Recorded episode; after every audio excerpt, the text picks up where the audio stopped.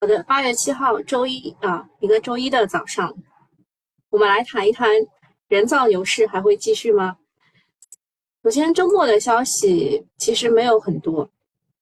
呃，周五呢，大金融骗炮之后，中国谈牛市的就变少了，也没有出啥大政策，只有一个 T 加零的小作文啊。除了之前我们说的三大报在，就是说要降印花税，然后。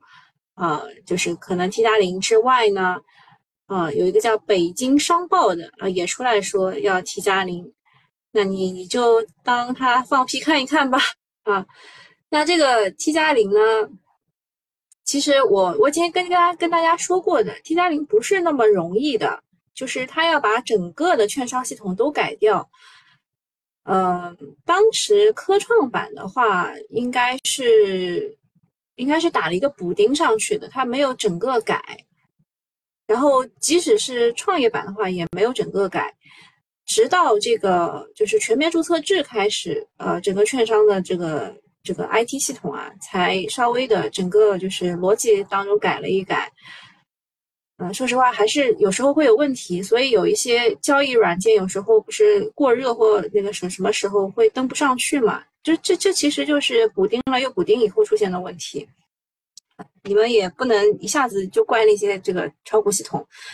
那 T 加零的话，看了一下券商说可能一年半载也搞不出来，呃，然后社会新闻是也比较压抑的，不是地震就是洪水，我看好像是，呃，就是北方那一块会比较那个，反正积雪也有点打不动了。再看周五的券商，先是说十点钟的时候，四部委不是开会嘛，然后呃大家都很很激动啊，就是九点半开始然后往上冲啊，牛来啦，然后十点钟一开会，看就是先是新华社开始提问嘛，我想哎怎么一开始介绍了这四个人以后，就啥也不讲就开始提问啊，首先举手的新华社念稿子，呃提问也念稿子啊，然后然后就是这个。这个发改委这个领导念稿子，对吧？然后念念念，来回念啊，就是提问念稿子，然后就然后大家都说哦，别念了。就孙悟空捂着他的这个这个这个头，呃，这叫什么？那个如来佛祖赐给他的是啥来着？我不是如来佛祖，是观音娘娘给给孙悟空戴了一个什么紧箍咒，对吧？孙悟空就箍着他他的紧箍咒说啊，别念了。然后然后就是就是九点半到十点钟牛来了啊，十点钟开始牛走了。然后到下午一看，哎，牛又回头了，呃，然后再到那个指南针炸板嘛，对，二十厘米炸板，哦，牛又走了，感觉周五的券商呢，就是很激烈的一个筹码的博弈。现在市场最大的悬念就是，呃，本周券商会回调吗？人工智能会反弹吗？啊，因为券商的话，它的它的整体的成交量啊，特别的高。啊，如果你去看一下的话，你就会发现啊，就是整个券商的成交量就达到了一千五百亿，啊，东财一一只个股就有一百五十亿的成交量，这个就是跟当时的人工智能啊很像，人工智能当时也是占据了整个市场，当时人工智能更更厉害吧，占据整个市场百分之三十的成交量，但券商也就这么些股，所以它它也很厉害啦。本周最大的悬念就是券商会回调吗？人工智能会反弹吗？然后说到人工智能会反弹吗？就就提到为什么就是周五的时候啊，有一只美国的光模块的个股就大涨百分之六十几，看看我们会不会有映射吧。然后我问一下大家，你们周末有没有看到类似这样的新闻，说逾六十亿元资金，呃，借 ETF 出逃？然后什么六十八亿净赎回，券商板块飙涨，ETF 却被狂卖，这种消息有没有看到过啊？看一下，啊，然后三 IT 就是这这位用户也也在说周五的一个一个发布会，对吧？他说确实是莫名其妙的，一上来不是说我们要怎么干，一上来就是就是给记者提问，就很乱来。然后后面就是大家就说这个感觉开的不是一个就是我们具体要怎么做的会，而是一个表彰会。就你看我们都已经做了这么多事情了，而且我说实话，就是因为你提到了，我才说的，就是我们当时呃财经媒体界就是会聊嘛，说嗯来了一帮这样的官员，就是层级又不是特别的高，然后就感觉就是一堆人推出来就是给你骂的。这关起门来说一说啊，呃我我估计就来听喜马拉雅的人也不多，哎只有六十几万用户哈，可以啊。就你们大家都看到了。看到了这个新闻，对吧？其实这些新闻都是正规的财经媒体发的，讲的内容呢，就是这几天的证券指数大涨啊。我我刚才大家也说过，我有个朋友，对吧？今年几乎没怎么赚钱，但是他买了证券 ETF，哇，拉给我看，他说七月底到八月初，我赚了百分之二十几。他说我这个运气实在是太爆棚了，对吧？我们也就内心小小的嫉妒一下。那确实，他也他也赎回啊，他也赎回，但是。像这种大资金的赎回跟小朋友呃就小资金的赎回其实是不一样的。那证金媒财经媒体会发这种新闻，确实是不是很专业啊？我自己说实话，因为我也在这个行业当中，我一看我就觉得哇，这小朋友写出来的文章吧，主编居然也通过了，就是一证券 ETF 啊遭到净赎回这件事情是真的。啊，就是啊，什么基金份额缩水不少啊，然后，然后他们他们说的理由，就是他们说的事实是有的，就是指数大涨，证券 ETF 遭赎回，基金份额缩水，这是事实。但是他们得出的结论是，他们分析说资金止盈的趋势很明显。哇塞，这个就非常不专业了，好吧，好无好无语啊！你只有涨了才会卖嘛？哎，算算了。这个这个这个就是不不激动啊，就有的记者甚至还采访了机构人士啊，分析说原因就是因为证券 ETF 持有人是以短线投资为主，偏好波段操作。那我我们也知道，就是 ETF 份额缩缩水，就证明是有赎回的，而 ETF 的赎回基本上是机构在操作的。然后呃。后面就说什么机构不看好，逻辑感觉是挺通畅的，是不是啊？其实不是这么回事儿啊，完全不是这么回事儿。ETF 的申购和赎回使用的都是一篮子的成分股，一般来说要求是一百万份开始操作，一百万份起操作，啊，所以他前面段是就他说的都是事实，但是就是得出的结论是不对的，就是呃，因为是一百万份起操作，所以是有机构在做申赎。那如果想要申购一百万份，就要按照成分股比例配好这一百万份的 ETF 对应的股票池，然后把这些股票交给到基金公司换成 ETF。赎回也是一样的，如果我赎回一百万份，基金公司会把对应的成分股还给我，懂吧？这是这这个就跟我们平时小散去买卖基金是不一样的。也就是说，申购 ETF 只是把一揽子的股票换成了一只基金，而赎回 ETF 就是把基金变成一揽子股票。它并不涉及加减仓，也不涉及资金的流入流出，也就不代表机构看好或者不看好。它如果机构不看好的话，它直接把 ETF 卖掉就可以了，它没有赎，没有必要去赎回，然后再去卖。就是我估计他们是这样，他们比如说呃买了一个呃证券的 ETF，它其实就是想拿平均收益的。那如果我把这个 ETF 赎回了，那我其实就是我看好某几只股，他还给我这个一揽子的股票之后，我把我不看好的股卖掉，或者是我认为涨不动的股卖掉，我手上还会留一些我认为能够继续涨的股，懂吧？就是这样的。呃，场外呃，相比于场外基金每个季度公才公布一次规模呢，ETF 的规模是每个交易日会都公布。呃，我之前就看到有人去关注 ETF 每天的净收购和净赎回来分析市场的情绪，但如果你不明白这个原理，那不仅是瞎分析，还容易分析反了啊！实际上这个东西呢，并没有什么用，它只是一个涨跌走势的同步反向指标，就是呃，你就是这个整个的 ETF 的指数涨起来了，它这个反而收回会更会更多，就是反向指标，没有提示预示的作用。我就解释一下这件事情啊，就是一揽子的成分股是 ETF，然后哦不对，一揽子的成分股是就是你赎回来的东西，然后你如果想要买 ETF 的申购申购 ETF 的话，你就会就是变成一只就是 ETF 啊，变成一只基金啊，这件事情希望跟大家解释清楚了。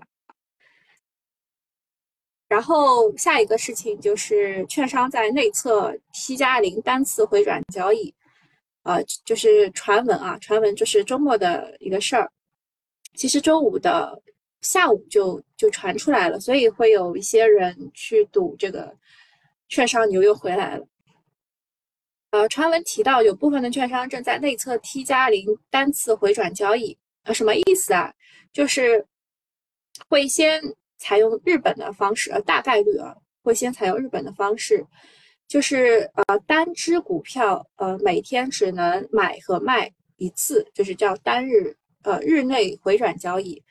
记者多方核证求实，较多券商对此予以否认，也有券商呃头部券商工作工作人员透露存在相关的测试，呃短期内。估计是实现不了的，因为这个系统太复杂，没有一年半载搞不定。特别是你再打一个这样的补丁上去的话，就很累赘啊。而且国外的市场 T 加零都是配合没有涨跌幅限制的，两者是相辅相成的。呃，如果我们搞个 T 加零是有涨跌幅限制的，对吧？就会学成四不像啊，可能就像之前的熔断一样，没几天又撤了。呃，对股民来说呢，越是频繁交易者，盈利的概率其实就是越低。这个跟赌场也是一样的，你对吧？手续费也要出很多。那对于券商来说是利好，呃，量越大，市场越活跃，券商的手续费赚的越多。券商呢已经炒了一两周了，作为宣传工具的任务也比较完成的比较出色了啊，因为今天。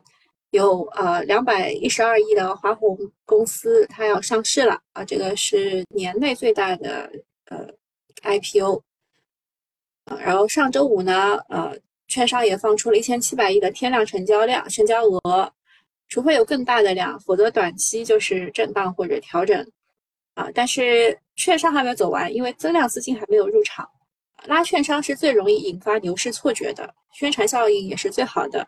等调整调整。券商还会发力啊，大家还是以低吸为主吧。券商确实就是你一开始没有上，你现在再上，非常的被动啊。啊，然后精神小玉玉仔说小姐姐优秀满分，呃，也也没有什么。哎，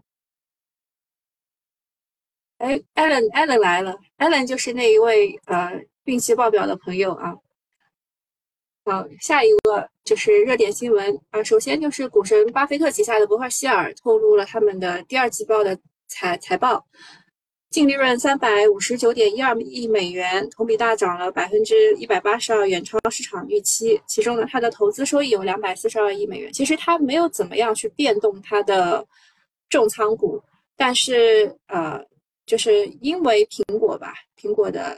很牛啊，苹果很牛，所以像是其他的美国银行、美国银行、可口可乐和雪佛龙，基本上就没有什么大改变吧。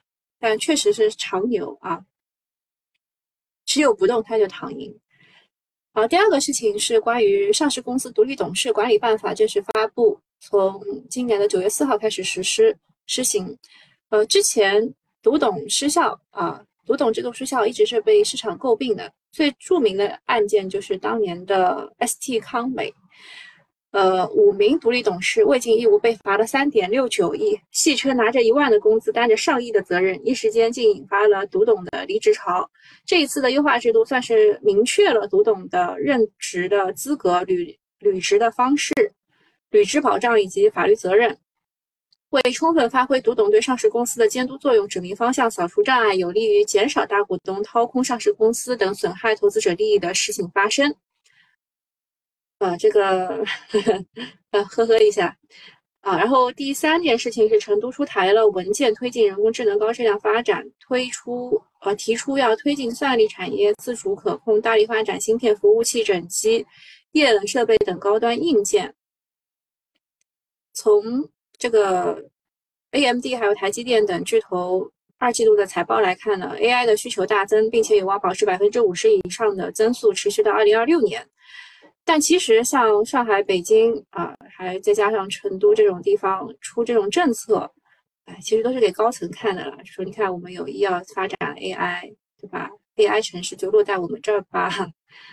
第四个，李嘉诚旗下的新楼盘开盘较周围二手房便宜三成，被评向香港投入了投放了深水炸弹。国内地产政策开始持续优化，市场预期这高涨之际，传出了香港的房价啊降价的消息，对于市场的情绪可能会有影响。好，第五件事情是室温超导，这个事情反转反转再反转。啊，上周五韩国团队发布的新视频被被理解为迎来了新的进展，市场超导概念绝对反击，就是那个博览检测，对吧？啊，那个是佛山系搞的，二十厘米他们最在行了，就是那种低价股的二十厘米，然后，呃，要么就是那种高高价股的不断跌停，他们去。然后随后呢，又有中科院的物理学物理研究所的人员称。此时，呃，新的视频和此前的本质上是一样的，还是没有办法去验证超导特性。这种短期无法证实又无法证伪的概念啊，基本是全凭情绪在炒，很难把握。好，第六件事情是猪肉的价格，呃，外三元的生猪价格十七点五三元一公斤，环比上周涨了百分之十三点八。最近猪价上涨主要是因为天气、二次育肥以及饲料上涨等因素影响短期供给，价格复苏相对温和。往常看呢，能繁母猪存栏量的去化相对还是比较缓慢的，所以猪周期的反转还需要耐心的等待。好，下一个事情也是比较重要的，就是美国周五发布的非农数据。呃，二零二三年八月四号盘后，美国七月的非农数据增长增呃人口增长了十八点七万。人弱于预期的二十万，失业率三点五，好于预期的三点六，时薪同比百分之四点四，预期四点二，时薪环比增长百分之零点四，预期零点三。呃，就是这个就业数据和失业率这两个数字出现了这个背离，就是不太对，主要是因为统计的对象群体不太一样，之前也出现过这种很拧巴的局面，然后。呃，就是从非农数据看出来的一个事儿呢，就是呃，券商预计三个支持美联储停止加息的条件，一个是核心通胀明显降温，一个是就业市场边际重回正轨，第三个是呃，银行信贷增长趋于停滞啊，这三个条件均已出现。对联储而言呢，停止加息，然后维持高利率，让通胀、就业、信贷逐渐冷却，可能是一个比较优的选择。目前认为继续加息的预期已经降温，九月的加息概率仅有百分之十三。呃，这个事儿吧，呃，就是有有一个比较关键的点，就是它是高利率。呃，它如果继续维持高利率的话，美债就呵呵为什么那个之前有一个评级机构会把美债从三 A 降到 AA 加，也是因为这个原因。第二个就是八月八日晚上的十一点啊，英伟达的创始人黄仁勋会呃会去发表主题的演讲，主要就是介绍呃英伟达的最新的技术突破，介绍图形研究、通用场景描述以及 AI 驱动的内容解决方案。呃，国内媒体报道称，呃，这有三 D 全息啊、数字世界这种前沿的话题。然后我们对 AI 的关注点其实还是比较短短视的，就是应用光电这家公司啊，它的业绩增长，然后它整体的股价涨了百分之六十七嘛，就这件事情，嗯，听了一下电话会，说微软的第一批订单是给了三亿美金，三年内执行，所以它业绩好嘛。然后宁波的厂卖给了裕汉光电是，在走准备文件走流程。然后近期又引入了五位高管，思科二十七年经验市场副总裁高管加入，以及带来四位高管的加入。然后六月份又签了微软的四百 G 的 AOC 的三亿美元订单。呃，然后呃，微软是主要的客户，四百 G 和三百 G 带来了三亿美金的收入峰值，同时在向其他类似于微软的大客户送样认证。三季度的毛利率大幅提升百分之三十，接近盈亏平衡。长期的毛利率是百分之四十。呃，巴拉巴拉我就不念了啊。就是光模块，呃，是否能会被打入一针强行针啊？好，下一个事情是郑州楼市和，救 市了啊。呃，郑州住房保障局保障和房地产就他们发了一个要维护他们的郑州市呃房地产平稳发展的通知。呃，这个新政落地之后呢，郑州的二手房源挂牌量激增，多名业主主动降价甩卖。什么原因呢？就是之前也说过的，它只要不限制，肯定就是挂牌量会激增。啊，原因就不多说了，来不及。呃，发改委发改委说，之前说这个扩大消费，现在终于说要促进收入了，但是钱从哪里来呢？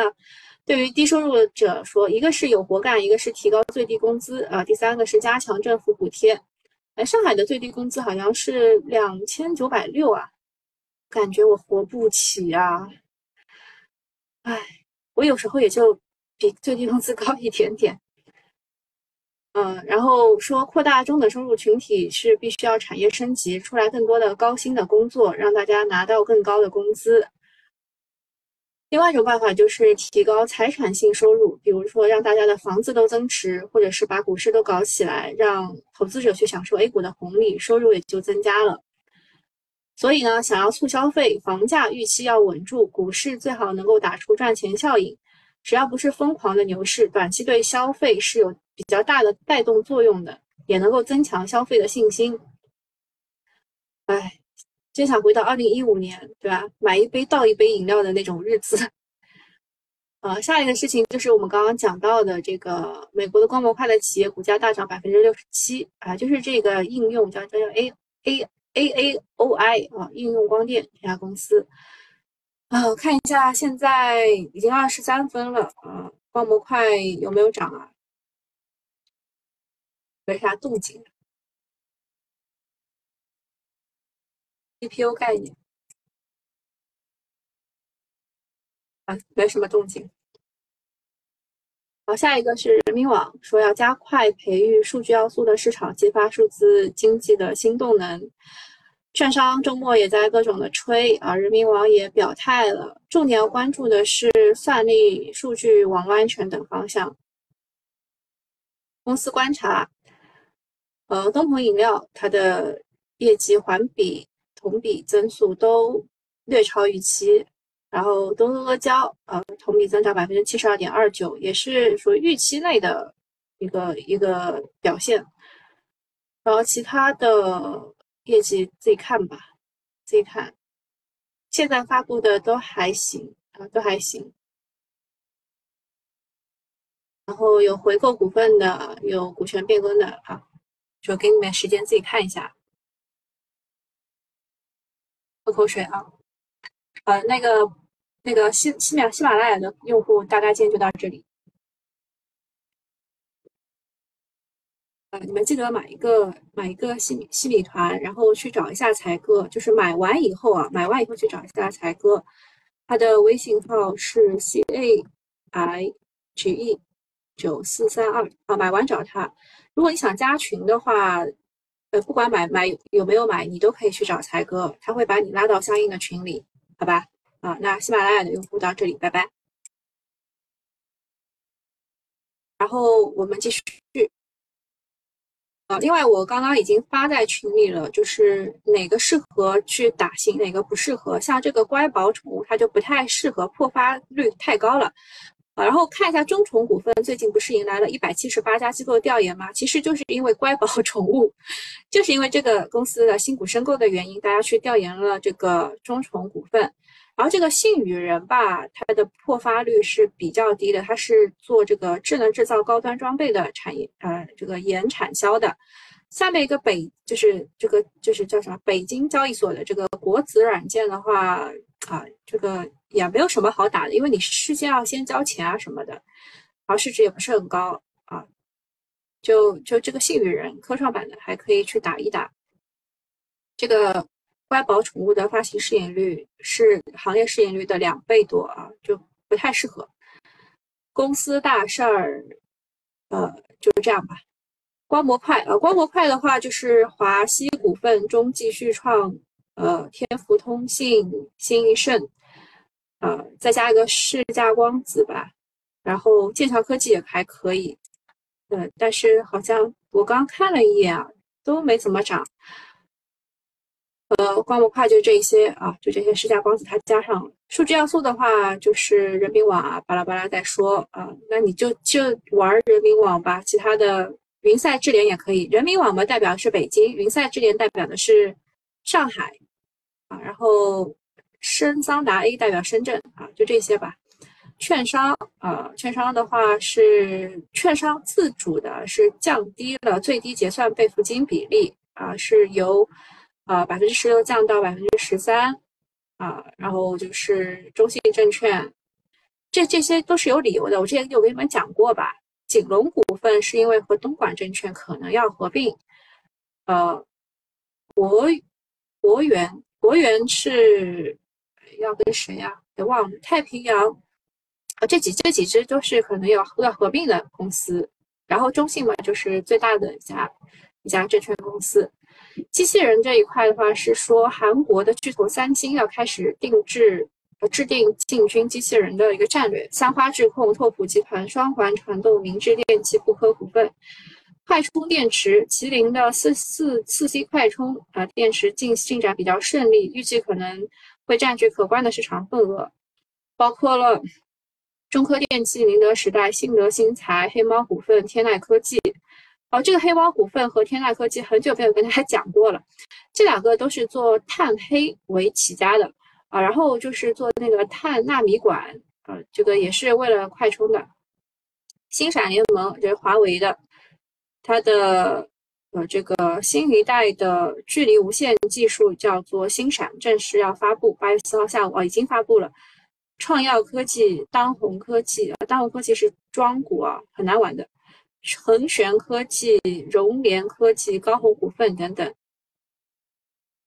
呃，下一个就是金融 IT，金融 IT 我当时给大家补充过的，就是炒股软件啊这几只股嘛，对吧？金融 IT 当时补充过的是顶点软件，对吧？当时我也跟大家说过的，金正股份实在是太难玩了，里面的这个基金我无法无法这个那个。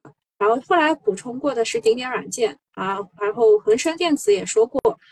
呃，恒生电子主要的原因就是，呃，蚂蚁可能会跟它抢生意，然后银石盛啊，银石盛当时也是二零一五年我们的一个记忆吧，就是金正电子和银石盛都是二零一五年炒过的互联网金融那一套啊。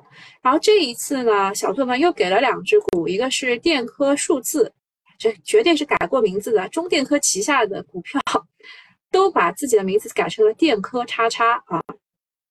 还有一个是天机科技，呃，是做这个数据库存储平台的。我去看一下啊，电科数字曾用名是什么？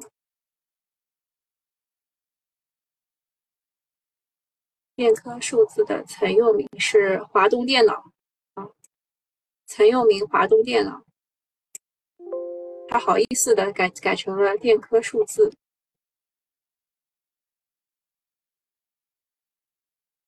呃，不是很好的股啊。啊，下一个是 Mini LED 的事情，说这个行业开启了涨价潮，这事儿讲了不知道多久了。就 LED 开始涨价，五月以来啊，五月以来开始涨价。然后 Mini LED 的个股有凯格金基、瑞丰光电，呃，这都不是特别正宗的了，已经。后凯格金基的话，它是做固金工具的啊。其实这个新易盛不对，新易昌啊，新易昌才是固金机的龙头啊，固金机的龙头也没有怎么涨。好，最后一个是大金融的细分啊。最近呢一周利好频出，大家都认为啊。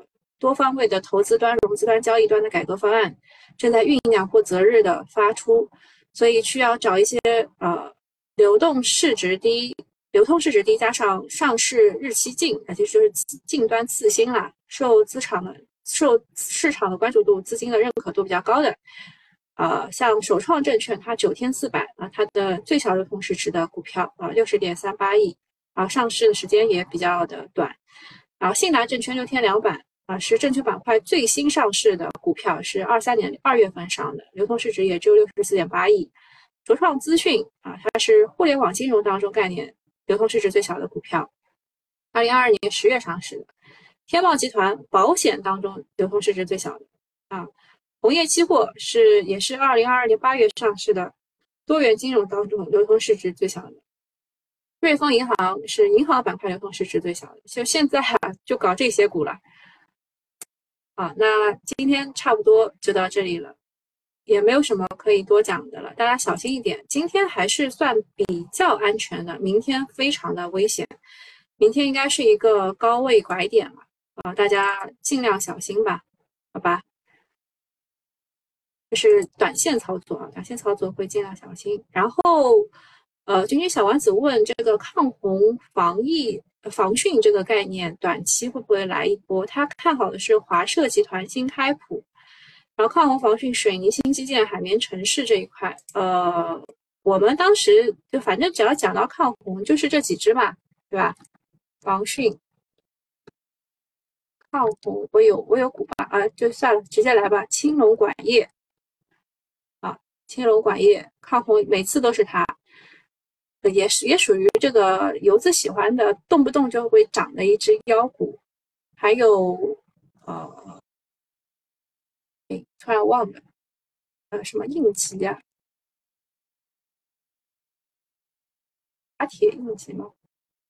好像好像是吧？哦，不对，是。晋中传印机，我忘了啊，反正就动来不来，动不动就这几只股吧。就是每一次就是这种海绵城市啊，基本上涨一天半最多了，就不要想太好啊。好，那今天就这样啊，顶点软件涨挺好啊，拜拜。